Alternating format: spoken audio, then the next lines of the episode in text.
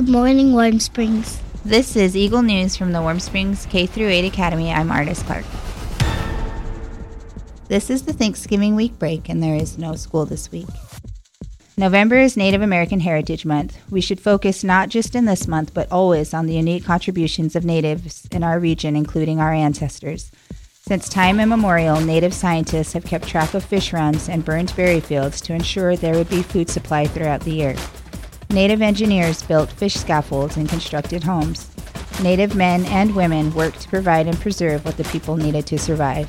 That was in the past and it continues today.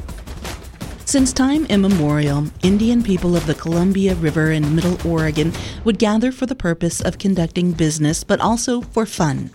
Families would travel great distances to spend time catching up with relatives and friends. There would be time set aside for sharing food and also for singing and dancing. Native social dancing was unique to each tribe and band across the regions. The serpent dance is an old dance and originated with the ladies who were doing the cooking for a feast or celebration. When they grew tired and were trying to psych themselves up to work longer, they would take a breather, go out to the dance area, and grab a man, a visitor, or a friend, and begin dancing with him, serpentine style. Normally, he would not refuse, but if he should, the penalty for his refusal might be $5 or five kisses, some item of personal adornment, or even his saddle.